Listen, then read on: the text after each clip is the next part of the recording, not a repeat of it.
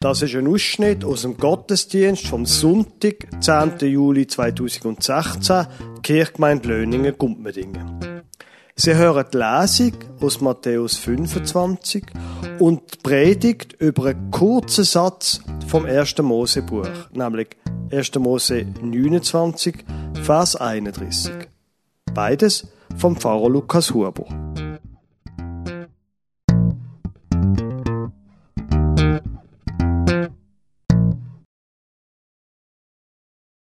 Als Lesung möchte ich Ihnen ein paar Vers vorlesen aus dem Matthäus Evangelium. Ein ziemlich provozierender Text von Jesus. Matthäus 25, Vers 14 bis 30.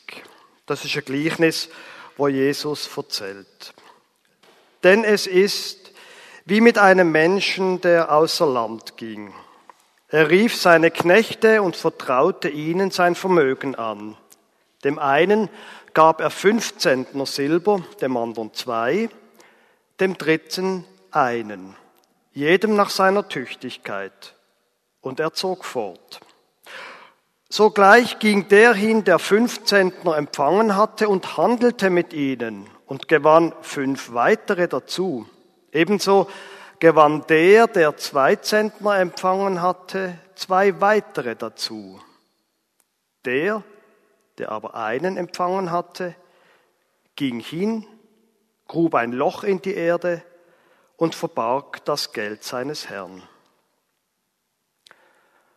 Nach langer Zeit kam der Herr dieser Knechte und forderte Rechenschaft von ihnen.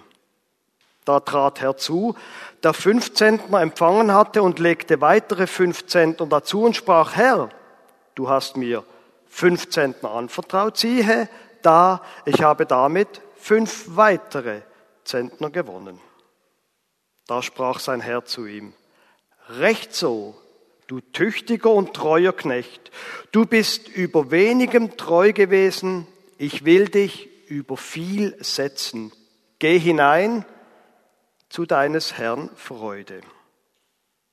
Da trat auch herzu, der zwei Zentner empfangen hatte und sprach, Herr, Du hast mir zwei Zentner anvertraut, siehe da, ich habe damit zwei weitere gewonnen. Sein Herr sprach zu ihm, Recht so, du tüchtiger und treuer Knecht. Du bist über wenigem treu gewesen, ich will dich über viel setzen. Geh hinein zu deines Herrn Freude. Da trat auch herzu, der einen Zentner empfangen hatte und sprach, Herr, ich wusste, dass du ein harter Mann bist. Du erntest, wo du nicht gesät hast und sammelst ein, wo du nicht ausgestreut hast. Und ich fürchtete mich, ging hin und verbarg deinen Zentner in der Erde. Siehe, da hast du das deine. Sein Herr aber antwortete und sprach zu ihm, du böser und fauler Knecht, wusstest du, dass ich ernte, wo ich nicht gesät habe und einsammle, wo ich nicht ausgestreut habe? Dann hättest du mein Geld zu den Wechslern bringen sollen. Und wenn ich gekommen wäre, hätte ich das meine wiederbekommen mit Zinsen. Darum nehmt ihn, den Zentner, ab und gebt ihn dem, der zehn Zentner hat. Denn wer da hat, dem wird gegeben werden und er wird die Fülle haben. Wer aber nicht hat, dem wird auch, was er hat, genommen werden. Und den unnützen Knecht werft in die Finsternis hinaus. Da wird sein Heulen und Zähne klappern. Liebe Gemeinde, ich möchte über den Jakob predigen und speziell über einen kleinen Vers aus dem 1. Mose, Kapitel 29, ein Vers, den ich sehr verblüffend finde. Aber zuerst möchte ich Ihnen ein bisschen das Leben vom Jakob referieren. Er hat vor ungefähr 3000 Jahren gelebt. Seine Eltern, der Isaac und die Rebekka, die sind ein Traumpaar gewesen. Sie haben zusammengehoben, sie haben sich geliebt. Nur, sie haben keine Kinder bekommen. Das ist damals, wie das heute auch ist, wenn es einen trifft, ein schwieriges Schicksal. Aber dann, 1. Mose 25, Vers 21, Isaac aber bat den Herrn für seine Frau, denn sie war unfruchtbar. Und der Herr ließ sich erbitten, und Rebekka, seine Frau, ward schwanger. Und zwar wird sie schwanger nicht nur mit einem Kind, sondern gerade mit Zwillingen. Die beiden Buben sind zwei Buben gewesen.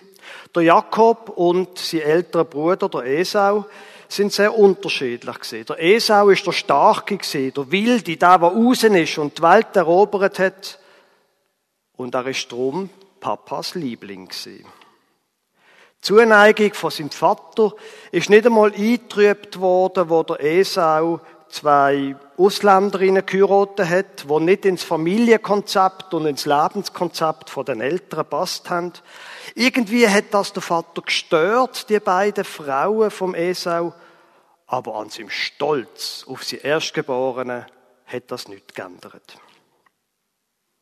Der Jakob dagegen, das ist eher so eine, ein nachdenklicher Stubenhocker gewesen. Ein Weichling mit einer starken Mutterbindung. Kein Wunder, die Mutter hat ihn lieber gehabt. Und sie ist vielleicht, nicht nur vielleicht, ziemlich sicher, heute würde man sagen, ein bisschen besitzergriffend gewesen, die Mutter. Der Jakob hat es nicht einfach gehabt in dieser Familienkonstellation. Die Zuneigung vom Vater hat er sich nie können erarbeiten und erkämpfen, egal was er da hat.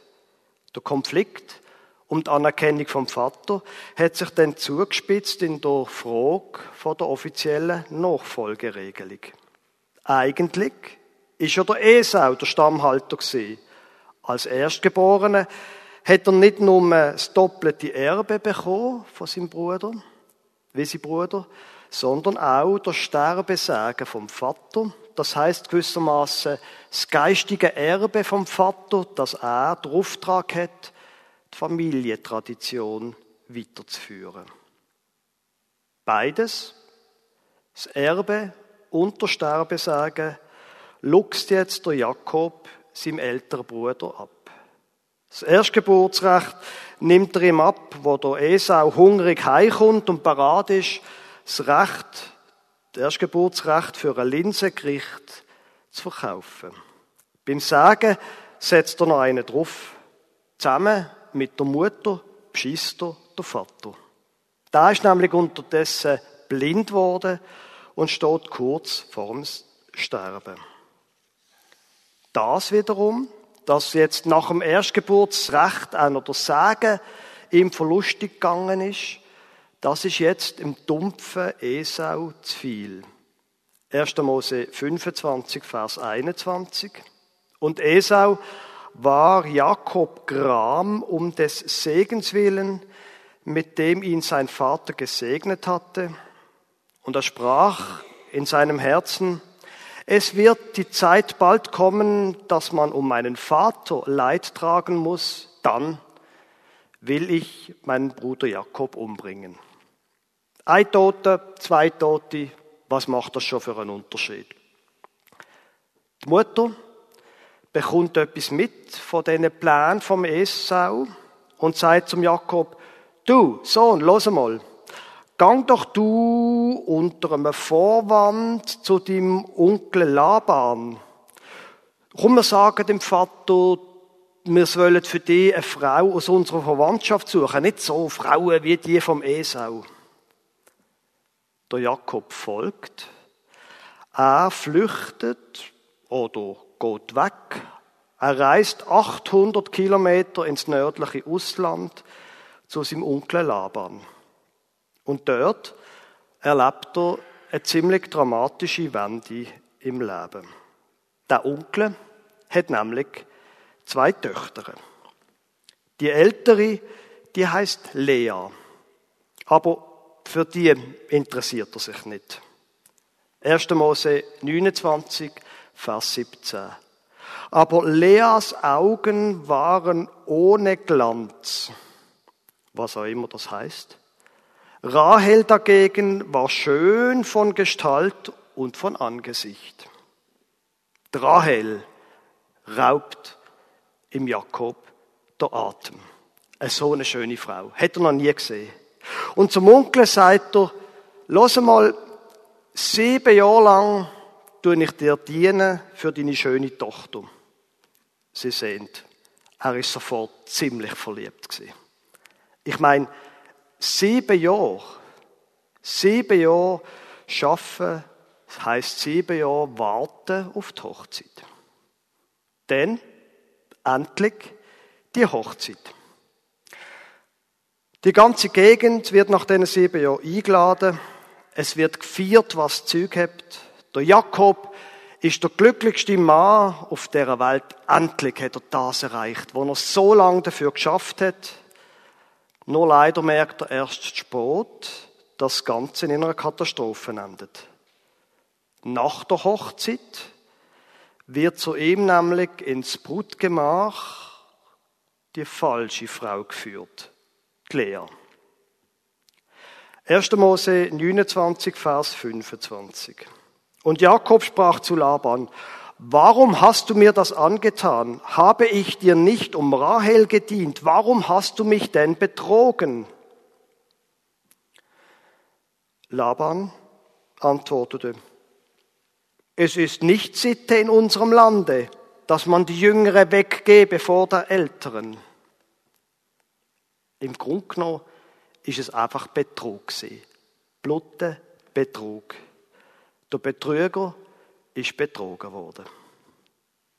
Ich nehme an, es ist im Jakob dann so, in dem Moment so ein bisschen wie ein Film vor Augen abgelaufen. Der Vater hat mich immer gering geschätzt. Er hat mir immer zu fühlen gegeben, dass ich ein Schwächling bin und Muttis Liebling. Und jetzt, wo ich mich endlich in der großen, weiten Welt durchgeschlagen habe, wo ich erfolgreich um eine Frau gekämpft habe, jetzt linkt mir mein Schwiegervater auf eine total fiese Art. Der Vater abweisend, die Mutter besitzergriffend, intrigant, der Schwiegervater ein Betrüger, und zu allem anderen noch die falsche Frau. Der Jakob hat alle Grund gehabt, sich Sorgen zu machen.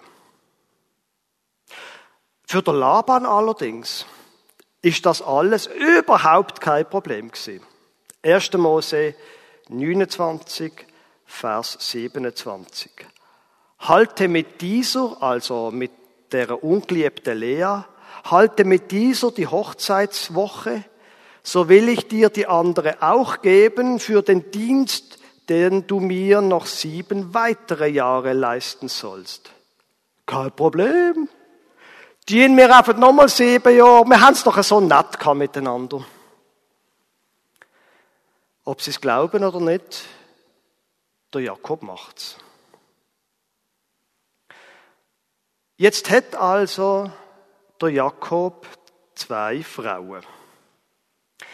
Das ist einfach historisch, das ist nicht außergewöhnlich gewesen in dieser Zeit. Wie gesagt, sein Bruder Esau hat auch mehrere Frauen gehabt. Aber beim Jakob ist es ein bisschen etwas anderes gewesen. Er hat nur eine Frau wählen und nicht zwei. Vor allem hat er nicht die Schwester von seiner Traumfrau wählen. Wissen Sie, wie ich meine? Ich nehme an, Sie stimmen mit mir überein. Der Jakob hat guten Grund gehabt, mit dem Leben und mit dem Laban zu hadern. Was soll er mit zwei Frauen anstellen? Vor allem mit einer, die er gar nie hätte wollen. Und die er erst noch nicht geliebt hat. Wer würde ihm einen Vorwurf machen, dass er das ja spüren lässt? Ich, ehrlich gesagt, nicht. So. Und an dem Punkt von dieser Geschichte erzählt jetzt die Bibel etwas wirklich Erstaunliches. Etwas, was mich völlig verblüfft hat. Und falls Sie das aufregt, Ich kann das verstehen. 1. Mose 29, Vers 31. Als aber der Herr sah, dass Lea ungeliebt war, machte er sie fruchtbar. Rahel aber war unfruchtbar. Ich lese es nochmal vor. Als aber der Herr sah, dass Lea ungeliebt war, machte er sich fruchtbar. Rahel aber war unfruchtbar. An dem Punkt glaube ich, das tut das Predigt nicht verkürzen. An dem Punkt müssen wir kurz innehalten und uns mit einem Einwand gegenüber der Geschichte beschäftigen. Wenn wir uns nämlich die Situation aus der Optik von der Rahel anschauen, dann ist die Geschichte einfach das Letzte. Ich meine, sie wird bestraft dafür, dass ihr Mann sie liebt. Das darf ja wohl nicht sein. Dass sie einen Mann heiratet, wo sich sieben Jahre lang um sie bemüht hat, kann man ihr das verdanken. Und jetzt wird da Gott aktiv zum sie strafen, weil ihre Mann sie liebt, gibt es etwas Ungerechtes. Jetzt, der Einwand stimmt natürlich. Nur um die Optik geht es in dieser Geschichte nicht. Auf die Gefahr an, dass sie werden sagen, ich sei frauenfindlich, muss ich mit dem Text sagen, es geht in dieser Geschichte um die Hauptperson. Und, also das ist der Jakob. Und erst in zweiter Linie, Entschuldigung, wenn ich das so sage, um die Nebenpersonen Lea und Rahel. Immerhin, ihre beiden Namen, Lea und Rahel, sind überliefert. In vielen Fällen in der Bibel, da wird nicht einmal der Name der Frauen erwähnt. Zum Beispiel beim Noah und seiner Frau ist immer nur die Rede vom Noah und seiner Frau. Wie sie geheißen hat, wird nicht erwähnt. Die Bibel ist halt ein Buch aus der Antike und in diesem Aspekt teilen dort die Frauen das Schicksal von ihrer Zeit. Falls Sie das jetzt als sexistisch anschauen, dann habe ich dem wenig entgegenzusetzen. Nach unserem Maßstab ist die Zeit um 1900 vor Christus sowieso frauenfindlich, aber trotzdem, ich bleibe dabei, jede gute Geschichte, auch die von der Bibel, vom Jakob, da gibt es Hauptpersonen und logischerweise Nebenpersonen, wo die gleiche Geschichte ganz anders würden erzählen. Aber für jede Geschichte mit einer Pointe gilt, wenn man ihre Hauptaussage verstehen will, dann muss man sie aus deren Optik lesen, wo sie vorgibt. Und die Hauptaussage handelt vom Verhalten vom Jakob und von dem, wo das Verhalten verfolgen hat. Der Jakob, das ist sein Verhalten. Der Jakob liebt Rahel mehr als die Lea und die Folgen davon sind verheerend.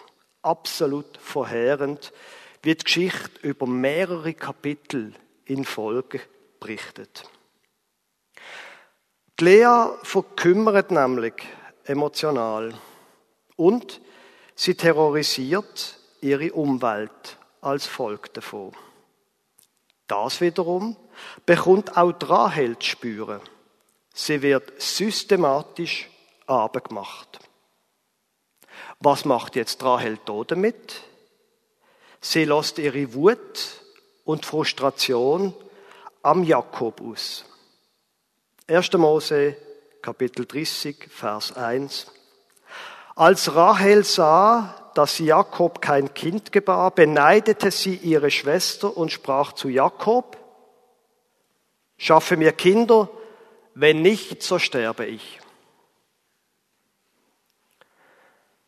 Der Jakob wird also voll in die Rivalität von diesen beiden Frauen eingezogen und er wird wie ein Fußball hin und her geschüttet. Die Folgen vom Verhalten von Jakob sind also Familienstress, Familienstress und Familienstress. Streit zwischen den Frauen, Streit zwischen der Rahel und den Kindern von der Lea, Selbstmorddrohungen und so weiter und so fort. Und der Auslöser von dem, als aber der Herr sah, dass Lea ungeliebt war, machte er sie fruchtbar, Rahel aber war unfruchtbar. Mit dem haben wir die Pointe von dieser Predigt erreicht. Gott hatte vom Jakob erwartet, dass er seine Verantwortung wahrnimmt.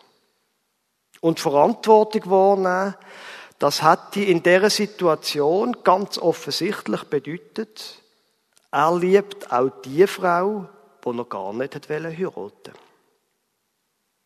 Und mit dem sind wir natürlich bei einer weiteren Schwierigkeit, wenn wir heute im 21. Jahrhundert so einen alten Text verstehen. Wie bitte soll man eine Frau lieben, wo man gar nicht verliebt ist in sie? Das ist tatsächlich natürlich heute sehr schwierig zu verstehen. Nur die Geschichte vom Jakob, die Liebesgeschichte, ist auch aus dem Grund außergewöhnlich, dass er mit der Rahel eine Frau heiratet, wo er sich ausgesucht hat. Das ist damals nicht der Normalfall gewesen. Die allermeisten Ehen vor 3000 Jahren und auch viel später noch, die allermeisten Ehen sind von den Eltern arrangiert worden. Und das Paar hat sich erst in der Ehe müssen lieben lernen. Wenn unser Text also impliziert, wenn er stillschweigend sagt, der Jakob hätte die Lea sollen lieben, dann ist das damals, für damalige Ohren, überhaupt nichts Außergewöhnliches gewesen. Nichts Skandalöses.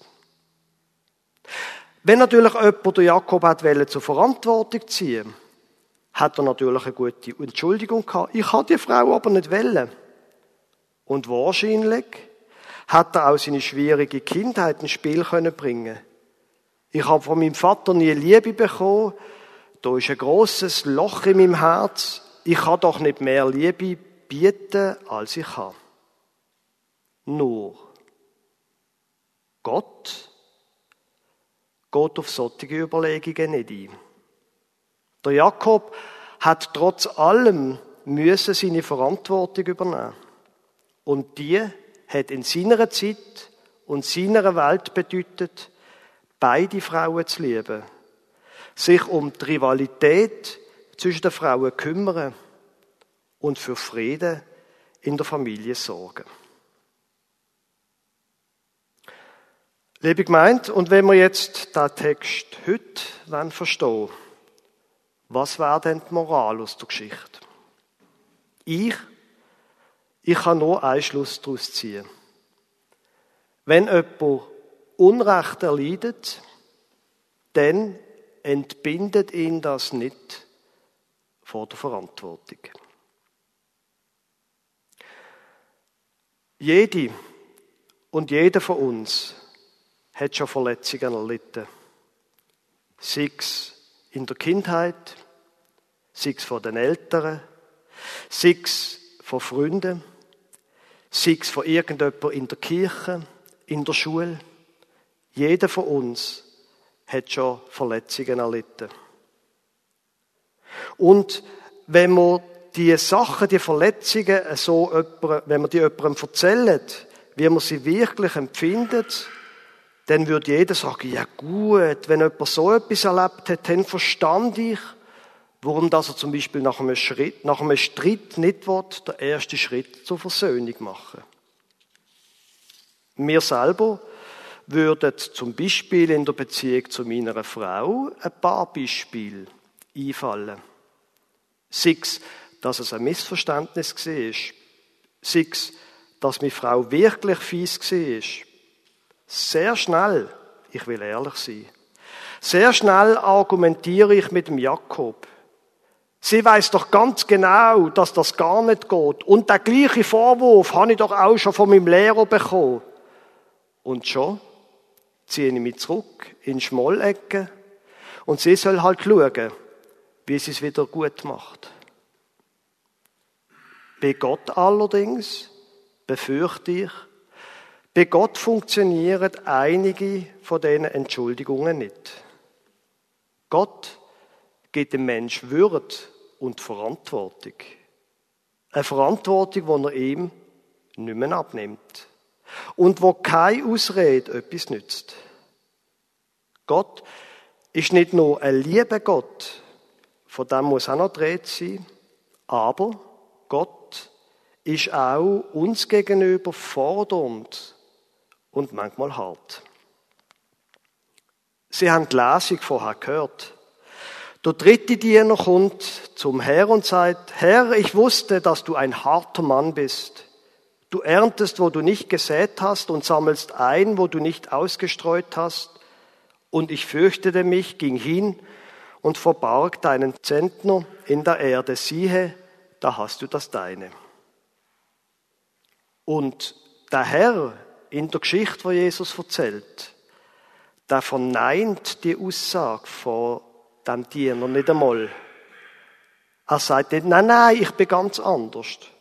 Er zieht den Diener zur Rechenschaft. Jetzt, was ich bis jetzt gesagt habe, ist ziemlich heftige Kost. Und wenn ich ehrlich bin, dann finde ich auch die Aussagen über Gott für meine Ohren mindestens ziemlich anstößig.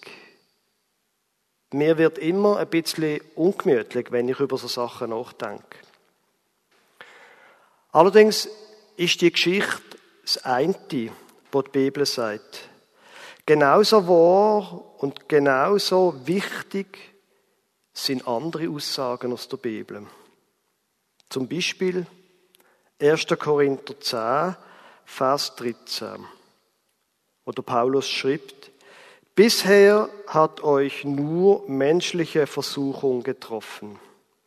Aber Gott ist treu, der euch nicht versuchen lässt über eure Kraft, sondern macht, dass die Versuchung so ein Ende nimmt, dass ihr's ertragen könnt. Die Versuchung, dass wir uns um die Verantwortung futieren, die Versuchung wird immer wieder kommen. Aber Gott weiß genau, wie viel das er uns zumuten kann. Er weiß, wie viel das wir noch mögen verkraften und was nicht. Mehr noch, Gott weiß, wie lange man aushaltet und er stoppt, bevor es unerträglich wird, sagt der Paulus hier im 1. Korintherbrief. Was ändert das jetzt an der Geschichte vom Jakob und was ändert es an der Moral, wo wir daraus gezogen haben? Es bedeutet, wir können uns darauf besinnen, dass Gott zu uns steht, auch dann, wenn wir mit aller Kraft probieren, Verantwortung zu übernehmen für unser Leben. Also, wenn wir in eine Situation kommen, wo wir nichts dafür können, dann kann das bedeuten, okay, ich ziehe mir mal einen Moment zurück und ich überlege mir, was würde es jetzt in dieser Situation bedeuten, nicht Schuldige zu suchen, sondern die Verantwortung zu übernehmen. Der Situation gerecht zu werden, den Menschen gerecht werden. Was bedeutet es, in dieser Situation Verantwortung zu übernehmen.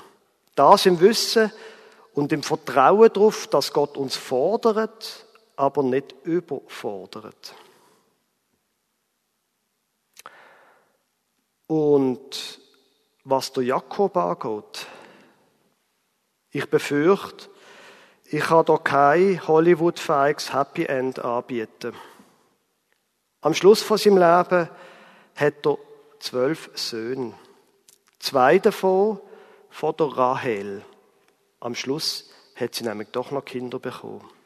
Der Josef und der Benjamin. Er macht das Gleiche wie sein Vater. Er zieht die beiden Lieblingssöhne den anderen vor.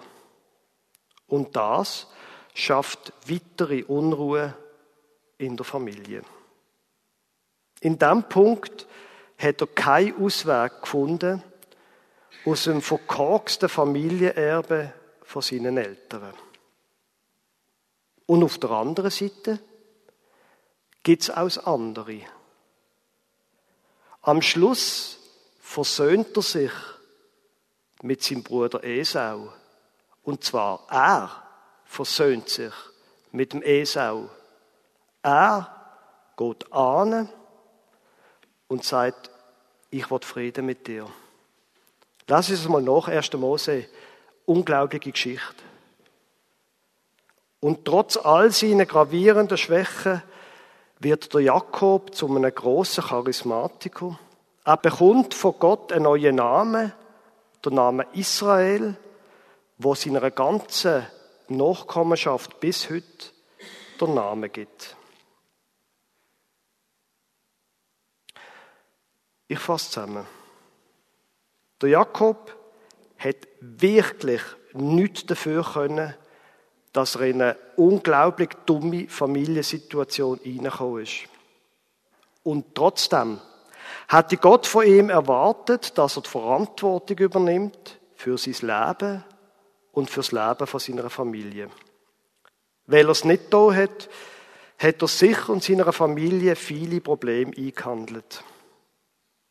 Wenn wir mir dem Schicksal entgehen dann befürchte ich, müssen wir manchmal auch Lösungen suchen für Probleme, die wir nicht verursacht haben.